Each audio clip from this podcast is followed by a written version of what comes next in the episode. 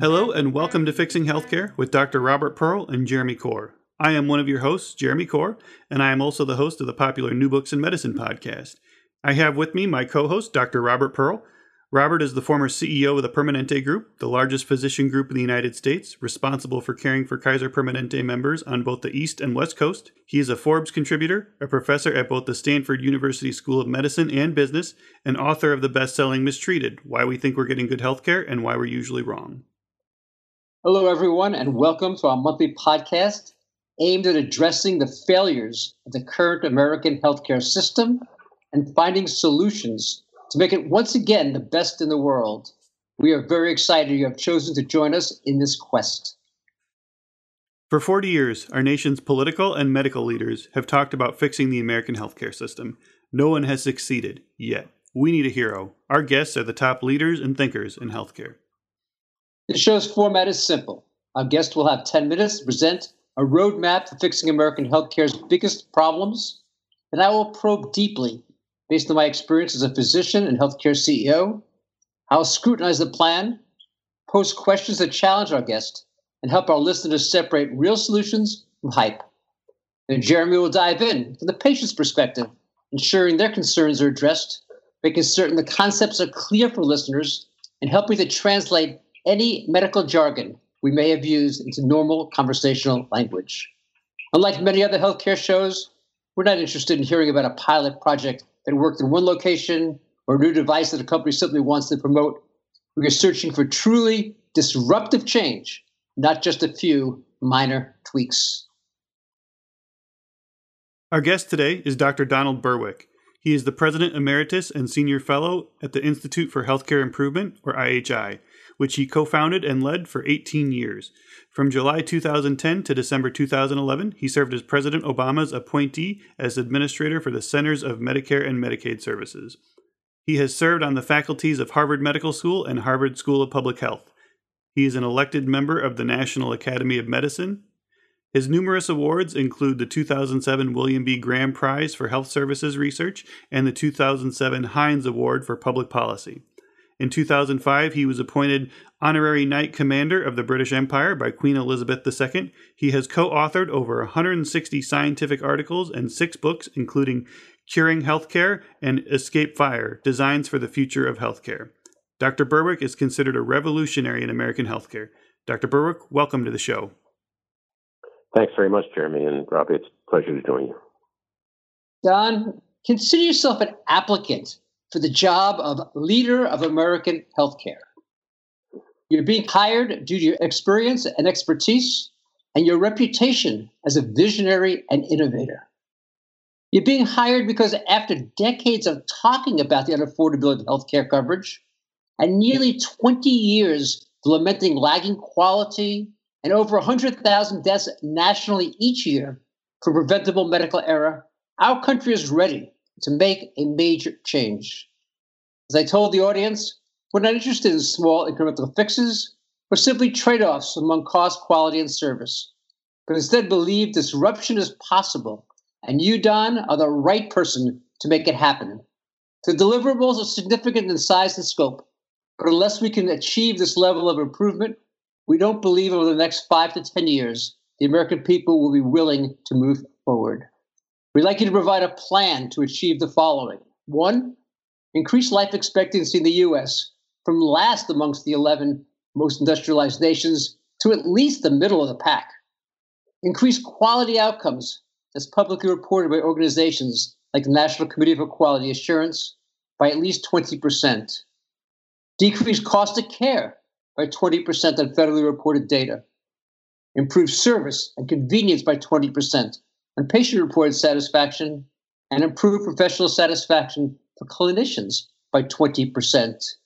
Dr. Berwick, you'll have 10 minutes or so to outline the system of healthcare you believe is capable of accomplishing all of these outcomes and the steps you will take in this role to get there. Please let us know your thoughts, Don. I can't wait to hear your ideas. Yeah, uh, well, uh, thanks for asking. Um, your question, Robbie, appeals to narcissism, but I have to start by saying I don't have the answers. I I'll do my best at laying out what I think the frameworks are that will help us get to what you've laid out. But the most important part of this uh, hour together is going to be uh, conversation and exploration. Um, the first part of the plan that you're asking for is that you, although you're appointing me czar of the healthcare fixing, I, I decline. This can only be done together. And the most important component of action is that action begin to be consolidated among stakeholders. We have a highly fragmented system in which people are trying to solve problems separately that is just not going to work. And so the first step I take is to form a table of uh, healthcare leaders and stakeholders who, who share common intent. We're going to have to fix healthcare together. There's no there's no top down single minded answer. Okay, so that said, at the table that I would set, I think the most important starting point is aim. As you said in introduction, we have a not just a pretty broken system, a terribly broken system. Our costs, the quality of our care, and the health status we achieve is nothing like what's technically possible. We're not even close. And that has to be recognized. And I think the kind of uh, self justification or denial, which is too prevalent in healthcare, has to go away. We need leaders at all levels to say the system is not working, it cannot work. The language that the Institute for Healthcare Improvement, the organization I used to lead, introduced in the mid 2000s, thanks to my colleagues Tom Nolan and John Whittington, is the triple aim, which is now widely used globally. What Nolan and Whittington set out is that we need a system of three goals a better care for people when they're in the care system, better health for populations, and lower per capita cost uh, through improvement, not through rationing or withholding. Uh, that was the mission I brought to the Centers for Medicare and Medicaid Services when I took over in the Obama administration. The AAA became tattooed on every single person there better care, better health, and lower cost. Unless we agreed to those goals with metrics, uh, we don't mean it. And so far, we don't mean it. Concomitant with the triple aim is another goal, I think, which is healthcare as a human right. For some reason that I do not understand, this country has been ambivalent about declaring as uh, as an intention what every other civilized democracy in the world has said, which is healthcare is a human right. It's the same as the right to clean air or to primary education or to food security. Uh, we don't always deliver, but unless we intend to deliver, we're not going to get there. And I would end once and for all the equivocation about whether in this nation, if you're in the United States, you have a right to health care. With respect to the triple aim, there's one other goal that I would set out, and that has to do with the component of the triple aim that's lower per capita cost. We're at about 18% of GDP. I would set an unequivocal goal to be at 15% within the next five to six years. Uh, there's no reason we can't do it at 15. Every other nation is below 13 or 12. That would be a tremendous solution to the to the cost problems we've got. So one of the key initial steps is to change payment. Uh, I simply do not believe that triple aim is accessible in a fee for service system. I, I, wish it were. Maybe it is. There are countries which are doing better than we are in fee for service payment, but I no longer believe that that's compatible with the redesigns. And so I would move us as fast as I possibly could to global budgeting, budgeting for the care of populations that responsibility probably belongs at the community or regional level, not at the national level. And so entities such as the one you led for so long, probably the Permanente Medical Group and its partner Kaiser Foundation Health Plans, that Kaiser Permanente model of population-based finance, I think, is the model. Uh, I don't see a better one. I work a lot in the United Kingdom, especially in England right now. England's been having some troubles with the National Health Service, but finally they're moving to population based budgeting at the community level. They call it the health economy level through integrated health systems. And I, I think that what that does is give leaders a chance to allocate resources where they're needed instead of staying on a gerbil cage of production. The common uh, vocabulary for this is moving from volume to value payment. I don't think that's correct. Uh, we need to get out of volume based payment, fee for service. But I think payment needs to be seen as a support system for redesign. We need to lower cost and improve outcomes at the same time. And I would much prefer a payment system which supports leaders at the community level to redesign the pursuit of health and well being at the community level. One of the vocabularies that the United States has not adopted that I would adopt forthwith is the World Health Organization's framework of health in all policies. This sounds a little vague, but it's really not. And the WHO documents, as well as many other scholarly documents, lay out how you need to see health through all lenses at once transportation, housing, environment, recreational budgets, criminal justice reform, And I would set out uh, national and regional designs that include, from the start, health in all policies. And I'll come back to that. Everything I just said, setting aims, changing the payment system, establishing global resources at the community level, health in all policies is, of course, leadership dependent. And so it's almost boring to say it, but we need leaders who support this, which means the goals of the leaders have to be the triple aim. Right now, the leadership system in healthcare is largely oriented toward maintaining volume. Uh, I hope if, if, if any test is ever named for me, the Berwick test, it would be this. We're en route to the healthcare system we need when hospitals seek to be empty. And I actually would use that as an index that we need boards of trustees and leaders at the facility level to be trying to keep people from needing to use the facilities as a primary goal. Now, how is all that achieved? The general approach now is either exhortatory, do better, try harder, I'm a hero, or contingency based, we'll pay you differently if you do better. It's carrots and sticks. I don't believe in either of those. I think is a thorough commitment to redesign, redesign of care at the community level. It, at IHI, where I'm now senior fellow, uh, I lead the IHI Leadership Alliance, which is a club, sort of. It's a membership group of about 40 organizations. And I'll do a commercial here on the podcast saying if there are any organizations out there that want to get involved in pursuit of the triple aim, join the IHI Leadership Alliance. It's a very dynamic group of organizations that are trying to change the game through redesign of care. And they've articulated a set of redesign principles, which are real. There, there are 10 of them. And they lay out the frameworks for, absolute, for changing the flow of care. I'll say, not to flatter you, Robbie, but I've seen an awful lot of this in, in place at Kaiser Permanente, a lot of movement going on there at an organization I deeply respect.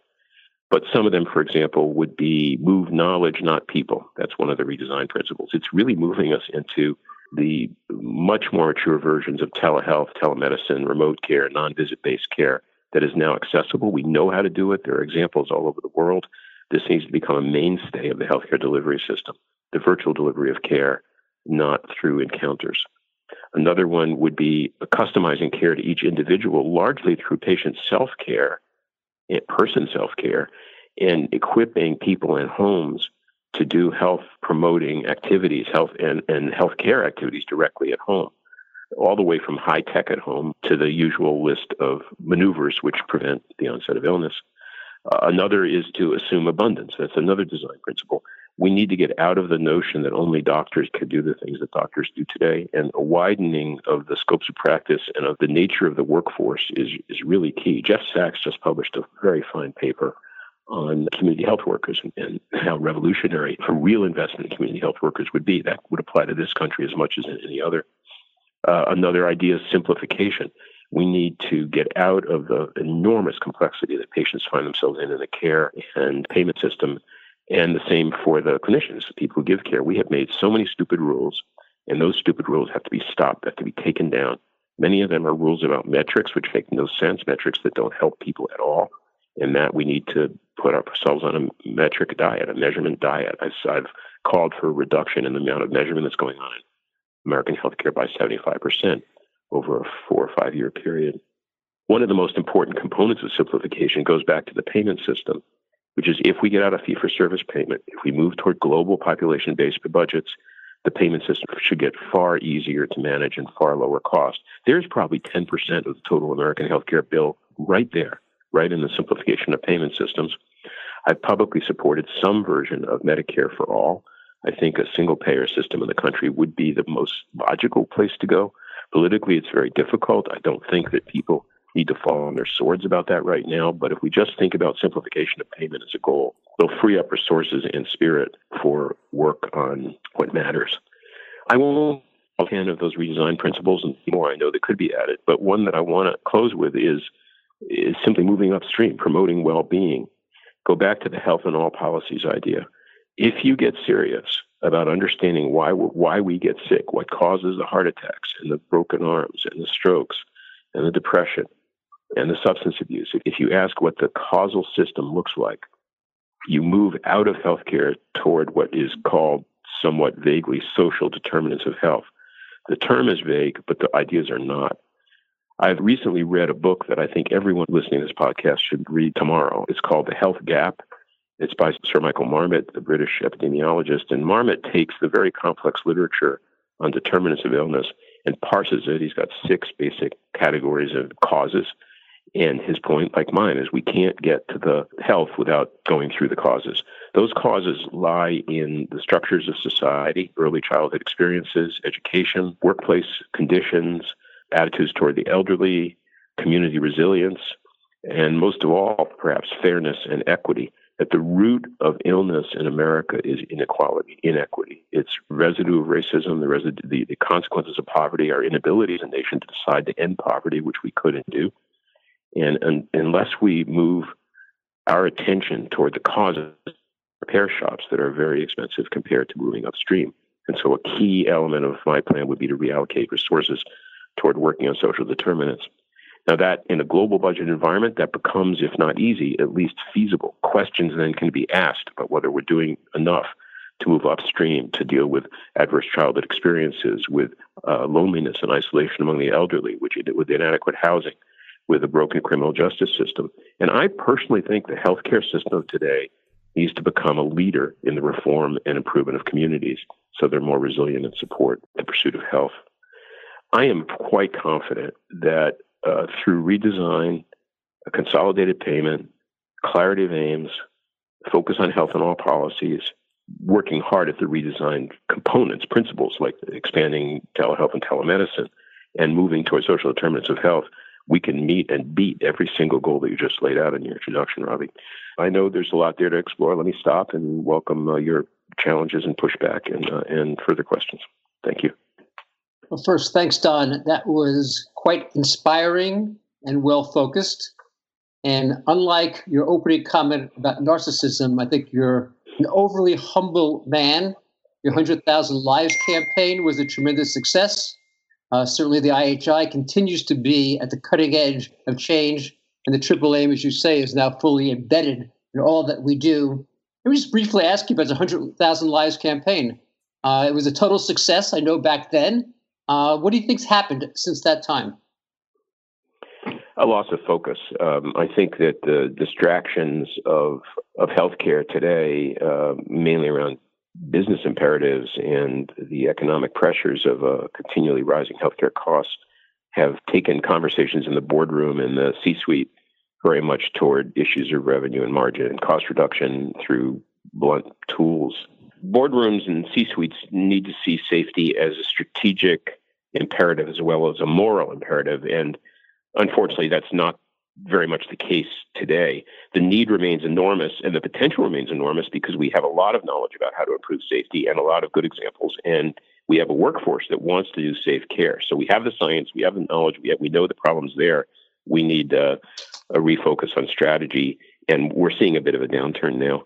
I must say, I just had the privilege of co chairing a new National Academy of Medicine committee uh, on the global quality chasm. You'll remember I was on the group in 2001 that published Crossing the Quality Chasm for the U.S. Now there's a global report on quality and its consequences, problems in quality globally, especially in low and middle income countries. What this group has documented, and it's published, the report is now out from the National Academy of Medicine, the number of lives lost globally due to problems in quality, led by problems in safety and reliability, exceeds the death rates from malaria, TB, and AIDS combined. We're looking at something around 8 million deaths a year globally. It's hard to think of a more urgent crisis except maybe uh, climate change and global warming. So, Don, let me now focus in on what I believe is at the heart of your proposal. And I support it greatly, which is this movement from fee for service to capitation, because, like you, I don't believe that fee for service can solve the problems. And let me parse it out through a series of questions. Let me first try to figure out when you talk about a, this capitated type of approach, and I want to emphasize what you said at the delivery system level.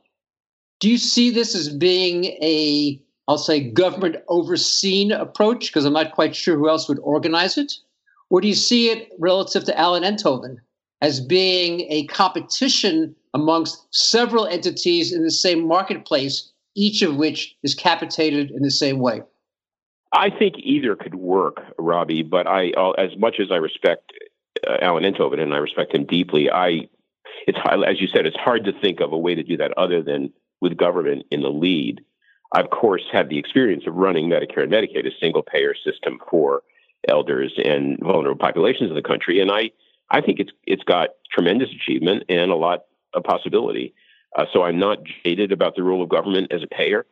Uh, in fact, I'm enthusiastic about it if we could get behind us and and do it. I think the delivery systems that do that should be regionalized or as local as possible. And what I'm seeing happen in England right now with these, they call them IHSs, integrated health systems, is quite thrilling. We're looking at entities that say, okay, I've got a budget, 300,000 or a million. And those entities have tremendous flexibility to move the money around, to move the resources around and make plans for population health. That's what we need. You could think of a lead other than government. I'd be open minded about it. Some things we do through uh, authority structures, like a federal administration, or a, there, there may be there may be quasi governmental forms, but I think government needs to be in the lead. I think the um, the concept of competition at that level does not appeal to me. I think uh, competition in healthcare is in large measure a failed experiment. Some places it may help, it may work, and we probably could get more deeply into that. But I think overall competition tends to produce a number of effects that are not helpful to the public. Uh, we don't consolidate resources for uh, urgent matters like housing and transport and the social determinants. Uh, the movement of knowledge about improvement uh, decreases as people treat improvement knowledge as proprietary. Uh, competition inevitably leads to some kind of gaming about who's in and who's out of my system in a competitive environment with incomplete risk adjustment the game is uh, make sure that well people use your services and sick people go elsewhere, which is exactly the opposite of what we need. So I do prefer a kind of uh, government sponsored or quasi governmental regionalized uh, single payer format of some type. So you talked about uh, healthcare as a right and moving towards a single payer. I think a lot of the, the public that has concerns about that are worried about, you know, if we do move to a single payer, a lack of choice, a lack of freedom with their, you know, their their health options, and you know, increased wait times and things like that. What would you say to those people? Do you like it now? I mean, uh, can you read your bill? Do you get a straight answer from your insurance company? How, how good is it right now, actually? And remember, a single payer is not a single provider. That's a different idea and not the one I'm talking about. We have pluralism in American healthcare. There are several hospitals in your community. There are many doctors. There, there are you have choices now, and there's nothing about a system of consolidated payment that would that needs to take away that kind of choice at the delivery system side. My point is, you need a payer system that stands up for you, that's protecting your interests, and that's what I was able to help run at Medicare and, and, and Medicaid. And I, I think we need public accountability in the payment system and simplification. And I think patients who are worried, I'd ask them to take a look at how it is now. And then I would also point out that correctly designed, a consolidated payment system, a, Medicare for all kind of system, should have built-in uh, accountabilities. This is government. If the government's the the actor, and the governments are supposed to be accountable. So I, I'd say you probably have more responsiveness in such systems, especially if you have regional forms. I want to say again, Jeremy, though, I, I, am not a person that believes, as I said earlier, that we need to fall on our sword on a single payer platform. I don't think that's right. I think, you know, this is something should be shaped in a way that takes into account of people's concerns. And maybe there's a, a middle road. Maybe there's some other way to do this as long as we have simplification, accountability to patients and families, uh, local controls, embracing the triple aim, getting the healthcare workforce off the gerbil cage of volume in fee for service environments, as long as it allows us to put resources where health lies, then I think it should be on the table. And that's a that's a mature dialogue this country needs with the aims, the triple aim, and joy in work firmly on the screen. So if we were to move to a a single payer, a government payer, I think one of the questions a lot of people have is what would happen to the the major commercial payers out there, um, your Blue Cross, Blue Shield, Aetna, things like that, and would they even allow something like that to happen with the amount of power they have? Well, to the second question, no. I mean, they they do what I would do if I were they, which is saying, no, we want to we want to have this ball. We we you know make it our job, and we'll do it because they want to stay in business. Why, why wouldn't they? there would be if we went to a government payer to a Medicare for all kind of system. Then uh, yes, those companies, they, their job has changed fundamentally, and and is a much smaller, different job. They they they might become the transactors. You you know you you could use the ex- some of the existing insurance architecture to to essentially be the administrators during the public system. In fact, that's exactly how Medicare works. Medicare works through contractors, some of whom are Blue Cross Blue Shield plans. But instead of being entrepreneurial organizations trying to sell insurance, they're they're the administrators for the government insurance program, and that would be the way to do it. But not to mince words, there would be a change in that industry. Uh, it would be smaller, and it'd be more uh, administrative and less less in control of, of the uh, of the payment systems. Let me cut back, if I could, for a second to a comment just made, Don, that popped into my mind, which is that as I've looked at the system in England, one of the problems that I've seen is the vagary of politics. Depending upon which yep. party is elected, they might choose to put more money or less money into healthcare and trying to design facilities, create staffing, all the things that we do is a multi, multi year process. How do you see leveling out the funding that's going to be provided so that's predictable at each of these community levels that you're uh, espousing?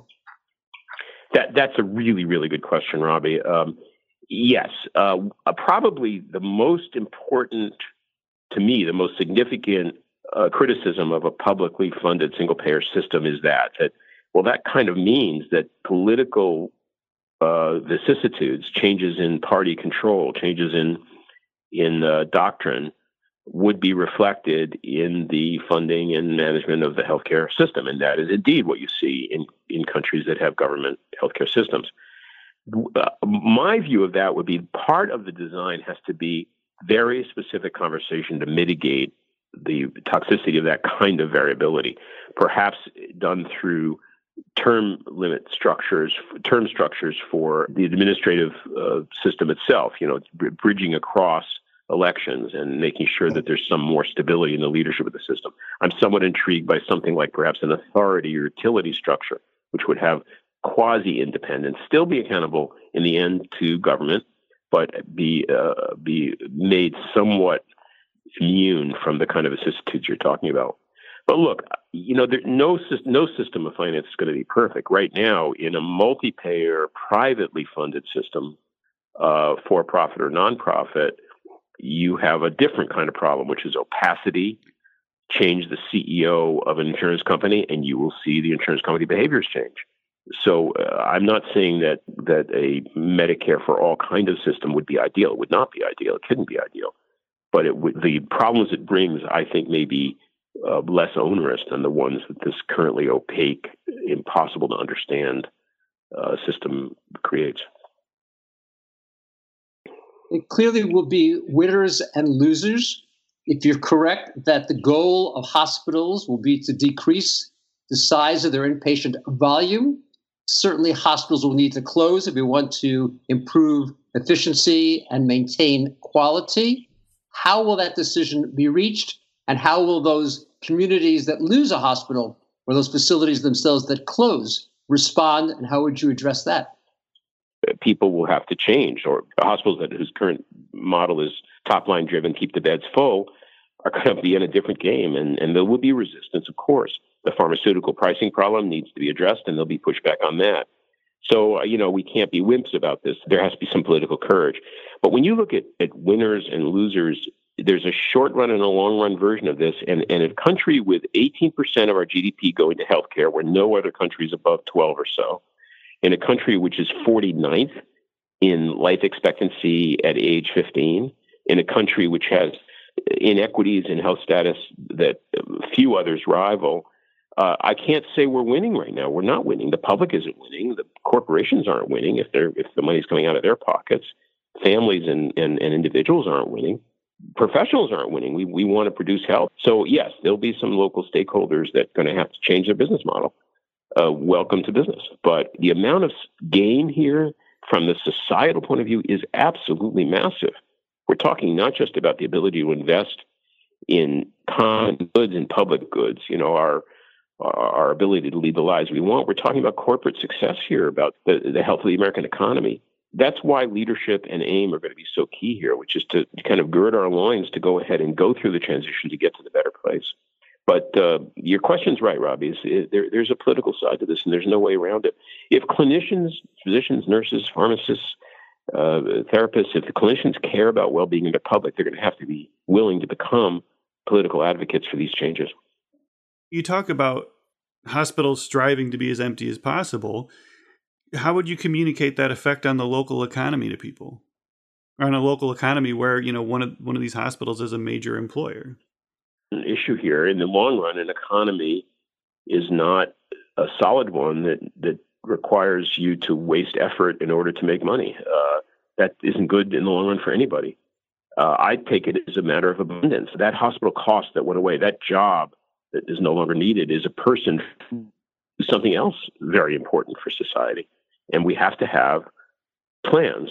We can't just say, too bad, you know, you lose we have to have plans for helping with those transitions in both the insurance industry and the delivery industry. And this, by the way, will happen over a time frame long enough that some of the normal dynamics of attrition and uh, and uh, turnover can be exploited to uh, make the discomfort for the healthcare workforce by the changes we're talking about, including the insurance industry. We need respectful plans for helping with retraining and new opportunities. But we but we have to treat this as a matter of generating abundance, not loss, so that the the uh, hospital resources, the people that get freed up because we're no longer investing in wasteful activities, that resource for use and should be. There's a lot of evidence that the biggest difference between the United States and other countries, as you mentioned earlier, is around pricing. Not just drug right. pricing, but what physicians get paid, what nurses get paid, what hospital administrators get paid, getting people to lower what they charge. The government's been able to do it through Medicare, as you know, because it can define the prices without having to negotiate them. As soon as you move to these broader systems, how do you think I'll call them the legacy players of today are going to respond? What do you expect they're going to do, and how would you address it? Well, that's why a global budget is so key. Uh, you need to change the conversation. Uh, unless the common pool resource, to use Elinor Ostrom's uh, phrase, she was the Nobel Prize economist who, who asked questions about how society solves problems when there's a commons at stake. But unless you have a, a limited common pool, you don't get the discipline in thinking about where those resources should be should be expended that we have in a system with no limits at the moment. By limits, I don't mean rationing, by the way. There's so much uh, money on the table in waste that we don't have to ration, in my opinion, anything in order to get to the goals that you and I are, are, are talking about. Um, but we, you need discipline, and we don't have a system that's disciplined that way right now. It is priced, so far as we understand. 70% of the differences look to be priced for other differences, but uh, that's going to be part of the problem of, of transition, getting prices back on the table and saying you can't we can't have these differentials and achieve the triple aim. It just is not going to work. You and I completely agree about how badly broken the American healthcare system is, but 76% of patients report that they get great care. How do you explain this divergence? And as you said earlier, how are we going to overcome this denial? I think uh, 76% of patients and more are grateful to their clinicians for good-hearted efforts they see. They, it's, it's, a, it's a good part of someone's life to know that there's someone out there who cares about you and will care for you. So we're seeing gratitude and its effects. Uh, we're also seeing consequences of opacity. Uh, the defects that you and I are so aware of, Robbie, uh, because we know the science, that knowledge is not really even made digestible to the American public even people in my family, and I'm, you know, I've studied defects in healthcare for 40 years now. Even people in my family get surprised when I show them an article that shows the rate of uh, the rate of problems. So we have a communication challenge here. That's why my number one step in the plan you asked me to lay out after declaring healthcare as a human right, my step is face the problems directly, really make well known how far we are from what's theoretically possible. I do think that the, the number you quoted is a little, it probably doesn't show the real fact because my experience is when I go into a group of uh, patients or pe- just people who aren't patients now, if I ask them uh, whether the care system seems coordinated on their behalf so that the left hand knows what the right hand is doing. Or if I ask them whether they think the costs are justified, at that level, people absolutely experience the defects. There's hardly, I don't think you can find many people who, who can't report uh, an error in their care, the care of a loved one. So it, tapping that energy is going to be part of the plan. You and I both are very concerned about medical error. In my book, Mistreated, I talk about my dad's death from a medical error. You've talked about some of your own family's experiences. But I want to look at a parallel process and problem, which is that of failures in prevention. And I look at the number of people who get heart attacks and strokes because our nation controls blood pressure only 55% of the time, or die from colon cancer. Maybe 100,000 people a year would not have to die if they had the proper screening, which can be easily done in the comfort of the bathroom once a year. How are we going to get both patients and physicians to value prevention as much as they do intervention? Uh, changing the flow of resources is one way. I mean, right now the the uh, economics of prevention are nowhere near as favorable as the economics of doing an MRI. Again, re- reverting back to the concept of global budgets or single payer systems, which have global budgets and population responsibility, would get us much more interested in prevention. I think we need better technologies in the preventive space. I mean, it, you know, people know that it's not a good idea to be obese or to smoke. That's not the problem, I don't think. They know it, but behavior change is very hard. And that investment in health and a, a sense that we're all moving toward wellness as, as a collective, as a, as a group, with solidarity, words you don't often hear in the United States, would help. Uh, we can talk all we want about uh, the importance of physical exercise. That doesn't create the bike paths or the work schedules or the facilities that allow us to be vigorous in what we do. We can talk all we want about proper nutrition, but it doesn't solve the problem of food deserts or proper uh, management of, of the causes of obesity. Uh, so yeah, this is this, this, is another case of doing of working together as opposed to separately to create the conditions in society which make our communities resilient. It can work. An example I've seen in England uh, and Scotland, talked about recently a lot here in the U.S., is the Daily Mile. This is started by a school in Scotland, the St. Ninian School in Stirling, Scotland. They just measured obesity in their kids. They found 45% of the kids in this elementary school to be obese or overweight. Uh, after a year, they they were able to figure out to introduce something they call the daily mile. Every kid, every, every teacher runs a mile a day.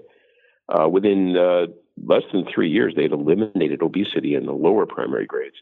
That has become policy in Scotland, policy in England, it's policy in the Netherlands.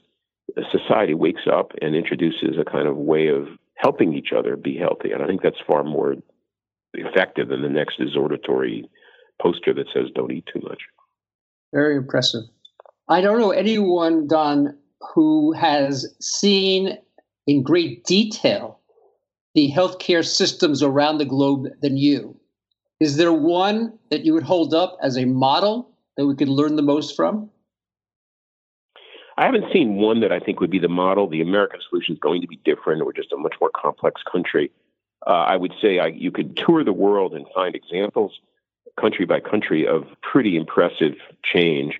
Uh, in Scotland, for example, they have a program called the Early Years Collaborative, in which the National Health Service is working with communities, all the municipalities in Scotland, on the well being of children under five with respect to infant bonding and safe birthing and school readiness. And that's the health system working with communities on improving the conditions of, of children who, who then can, can become healthier.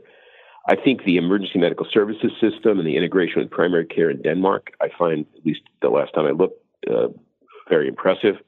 Uh, Singapore is doing some early but promising stuff on elder care and aging in society. Uh, they're not yet there, but you're going to see some pretty interesting stuff go on there.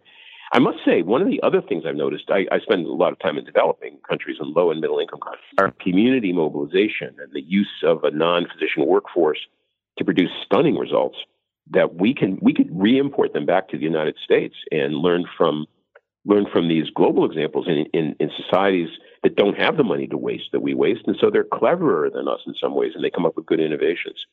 But I would say no no one country has yet put together the system that I would aspire to in the U.S. Uh, we're going to have to put together pieces of a quilt and that quilt's going to be far better for our country than our current system. I know you spent quite a bit of time in Sweden studying a particular hospital there. Do you want to tell the listeners about your experience there and your conclusions? Yeah, the Institute for Healthcare Improvement has uh, a, a, set of strategic, so-called strategic partners. These are organizations or systems around the world that we have. IHI has long-term relationships with. One of them has been Kaiser Permanente, as as you know, uh, but sometimes they're political entities. In this case, it's the county of Jönköping in Sweden. Jönköping County is, I don't know, maybe about 50 or 60 miles, a little more outside Stockholm. It's a county of about 400,000 people. Sweden funds its healthcare system as a single payer system at the county level, basically. So Jönköping County, now called Jönköping Region, is responsible for giving, for assuring care to its population. And that system, that county system, its performance is stunningly good. It's the best in Sweden, which is one of the best in the world. Uh, they have a whole range of things they're doing, including things with social determinants, elder care, continuity of care, working with the well being of children. Uh, at the hospital level, remember I said uh, Berwick's uh, goal is hospitals seek to be empty. They have hospitals that work very hard on not being necessary. The most interesting example I've seen in the past few years was uh, an innovation at their teaching hospital called Ryhov Hospital, where due to the inventiveness of a patient, uh, they have gone to uh, self hemodialysis. Uh, they have a hemodialysis unit, but the nurses don't really run it. They're there, but but what happens is patients do their own hemodialysis. More than half of their patients do that. They come in, they put in their own cannulation, they they adjust their own machine, they decide when to do their hemodialysis, how long to do it. They're in charge. The patients are. That has reduced complications by 50% or more, reduced costs by 50%, much more empowerment of patients they'll never go back. And that kind of shift of the balance of power and control so patients really can do things for themselves, uh, that's a theme in that county. You mentioned earlier the book by Marmot on health gaps. And I've read a lot of his research from the past. And as you say, a lot of it has to do with the social problems that lead to medical problems, particularly from disparities in power. But getting people to give up power, to give up income, to give up control is very difficult, particularly in the American culture. How do you see changing that culture to get people to embrace the types of improvements that, as you said, he's described as being possible? Well, Michael Marmot's book, The Health Gap, is worth reading because it's got 300 pages of answers to your question. But um, I, you see, I, I think this needs to be approached not as a loss, but as a gain, because to improve educational outcomes or to work on early childhood experiences or to work on the loneliness of elders. Uh, there's a positive side to that. There, people are gaining as they do that. There, there are new jobs, new, new, new roles, a new, a new sense of um, buoyancy among the beneficiaries. So yes, we can focus on the on the loss side, but I, I, I, I guess maybe I'm a bit of a romantic on this. I think when a, a true professional finds out that they have a way to transfer power, transfer locus of control, transfer knowledge uh, to uh, to the people they're trying to help. It feels good to see a child who finally is beginning to succeed at school. It feels good to to, to have an elder person who was lonely no no longer be lonely. When I was in uh, more recently, I was in uh, Gloucestershire in England. It was my last visit there, and I, I saw the health system reaching across to the the city of Gloucester and which is pretty stressed. And they they had a cadre of you know hundreds of very severely mentally ill people who were showing up in police stations and disrupting uh, peace in the community, absorbing a tremendous, amount of healthcare costs. Well, the healthcare system formed a partnership with community assets. One of them is called Treasure Seekers, for example. It's a, it's a nonprofit that runs a kind of drop in center in the downtown area in Gloucester um, and in the room were some patients and the people from Treasure Seekers and the health system, but also the police and others. And they they couldn't say enough in celebration of what was happening as people with chronic mental illness were able to come in every single night, 365 days a year. They can come in the evening. They can work in the in the coffee bar. They can play their guitars for others. They can have conversations. They can meet healthcare people and the healthcare utilization of mental health services has gone way down. The police are no longer seeing these people in their police stations. This was a loss of power. I mean, these people, the effectiveness was moving the community, but you never saw so many smiles. People were really happy to see that success finally was in their hands. You were a candidate for governor of Massachusetts. I have to admit, I was personally disappointed to see that you not win that election because it would have been fascinating to see what you could have accomplished. What do you think you might have done relative to healthcare had you been able to obtain that post? Everything we're talking about. Um, I, I, mean, I, I think the ability of especially a, a well endowed state like Massachusetts to decide to seek help, it's a talk about low low hanging fruit. I mean, it's there for the asking. And what we need are, are, leaders who pull people around the table and say, what kind of place do we want to be? What kind of community do want to have? What, uh, you know, what do you want to be the fate of your children and your grandchildren and your neighbor?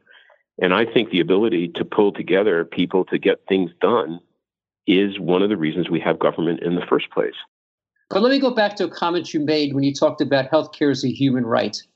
Is there a limit? Is there a point beyond which what people are asking in healthcare an organization or a system simply cannot deliver? Um, it's a complex question. For, uh, well, for uh, yes, of course, but um, remember the expectations the public has of healthcare were not created by the public; they were created by the healthcare system, and so in concert with with American society. So we we are living with the expectations we built. I'm for a mature conversation with the public about what is possible and what's good to, to, do. We deliver forms of end, end of life care that the public does not want, but we do it anyway. We see overuse of antibiotics. That's we're we are overusing antibiotics. We can't shift the blame of that to a, to some public that's demanding it. If an MRI scan is asked for that shouldn't be done, we have to have mature mature dialogue. I, I believe that the expectations of the public are quite reasonable. Uh, once we have mature dialogue with them, and I think I think we I think the public can have the triple aim we can have the triple aim and joy in work. People call it the quadruple aim because it doesn't feel good to be working in a system that can't get the job done. That's why the change in the end will be attractive. And so I, I, I, I think better care, better health, and lower cost are all quite possible. What sort of uh, non traditional partnerships or technologies to help improve patient convenience and experience are you most excited about? the general uh, collection, telemedicine and telehealth, being able to project help into people's homes and lives at their request instead of requiring them to come to us. Those are exciting. There's a whole bunch of entrepreneurial efforts underway, which basically are allowing people to get help without moving anyplace. They just get it. Uh, again, I, I somehow find myself talking about Kaiser Permanente a lot, but I was out in Northern California recently and saw their telederm programs. What they have, so I believe it's 24 7, maybe not, but there's a dermatologist always on call from the whole system. They've, they've, they've combined the resources to do this. And if I am a patient in that system and I have uh, you know a lesion that's worrying me on my skin, or I'm in the primary care doctor's office and the doctor has discovered something that worries her, uh, instantly they can get a telederm consultation in real time, I believe. And uh, they've knocked the socks off. It's instant. Uh, the the quality is fine. If there's any concern, you of course can have an appointment. That's just one small example of a whole big big idea, which is, as we say in the IHI Leadership Alliance, move knowledge, not people. I'm very excited about that. At the more cutting edge level, artificial intelligence and machine learning, hyped uh, without much delivery yet, I think will deliver. I think these are going to be extremely important disruptive technologies I work a bit with uh, with one of the uh, organizations under under the Google umbrella.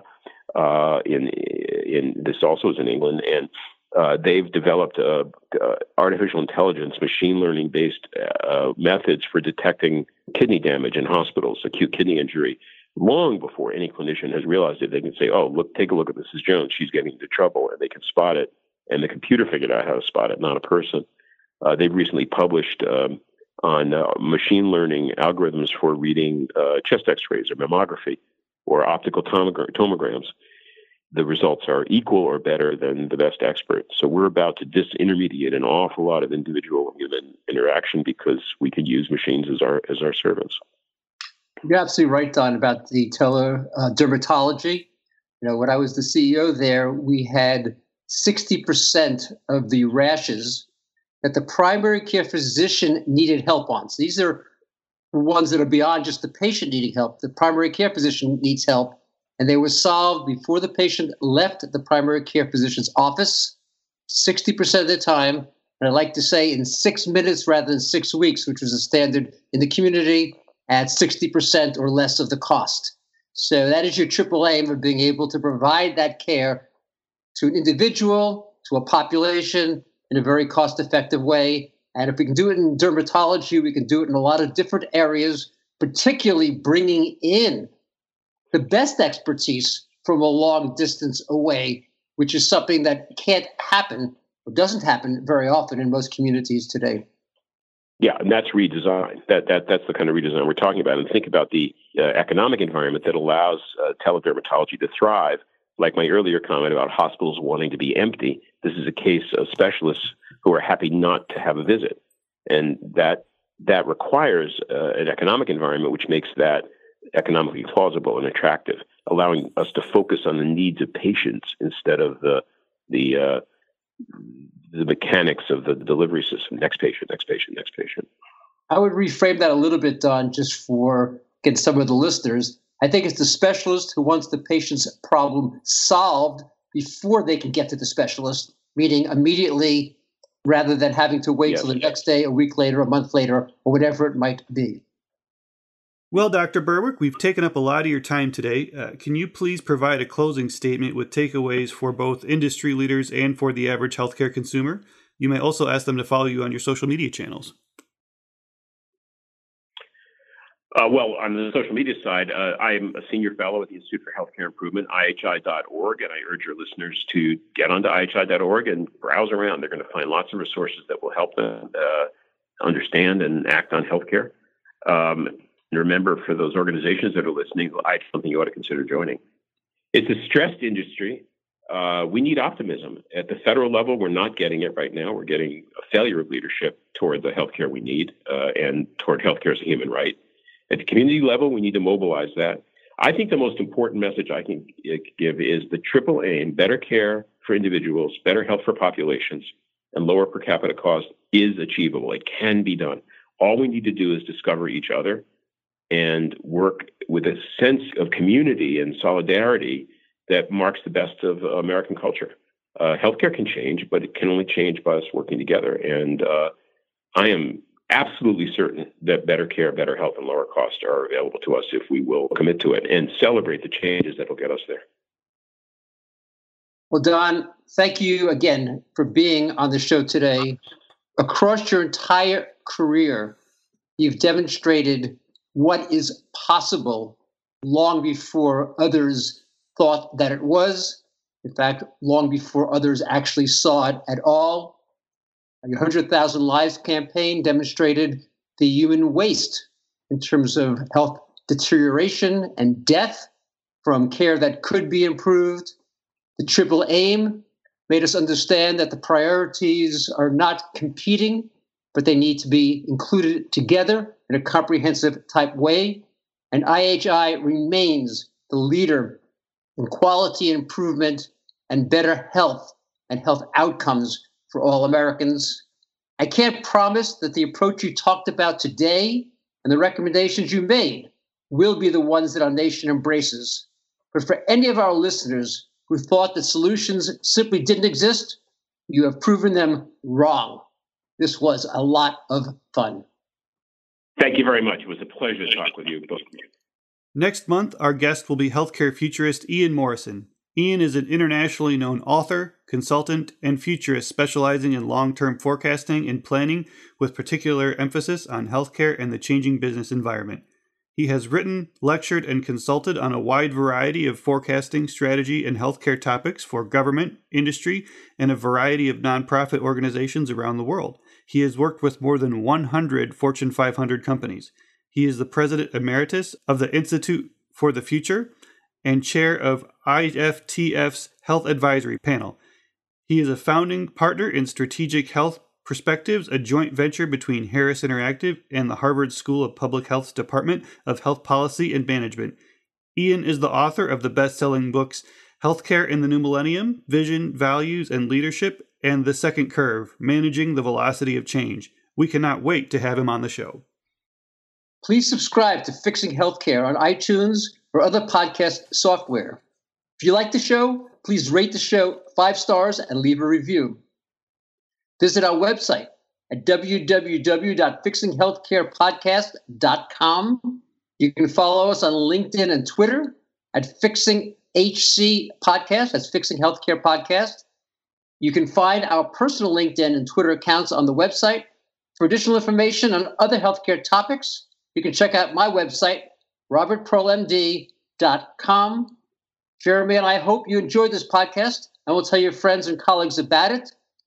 Together, we can make American healthcare the best in the world. Thank you for listening to Fixing Healthcare with Dr. Robert Pearl and Jeremy Corr. Have a great day.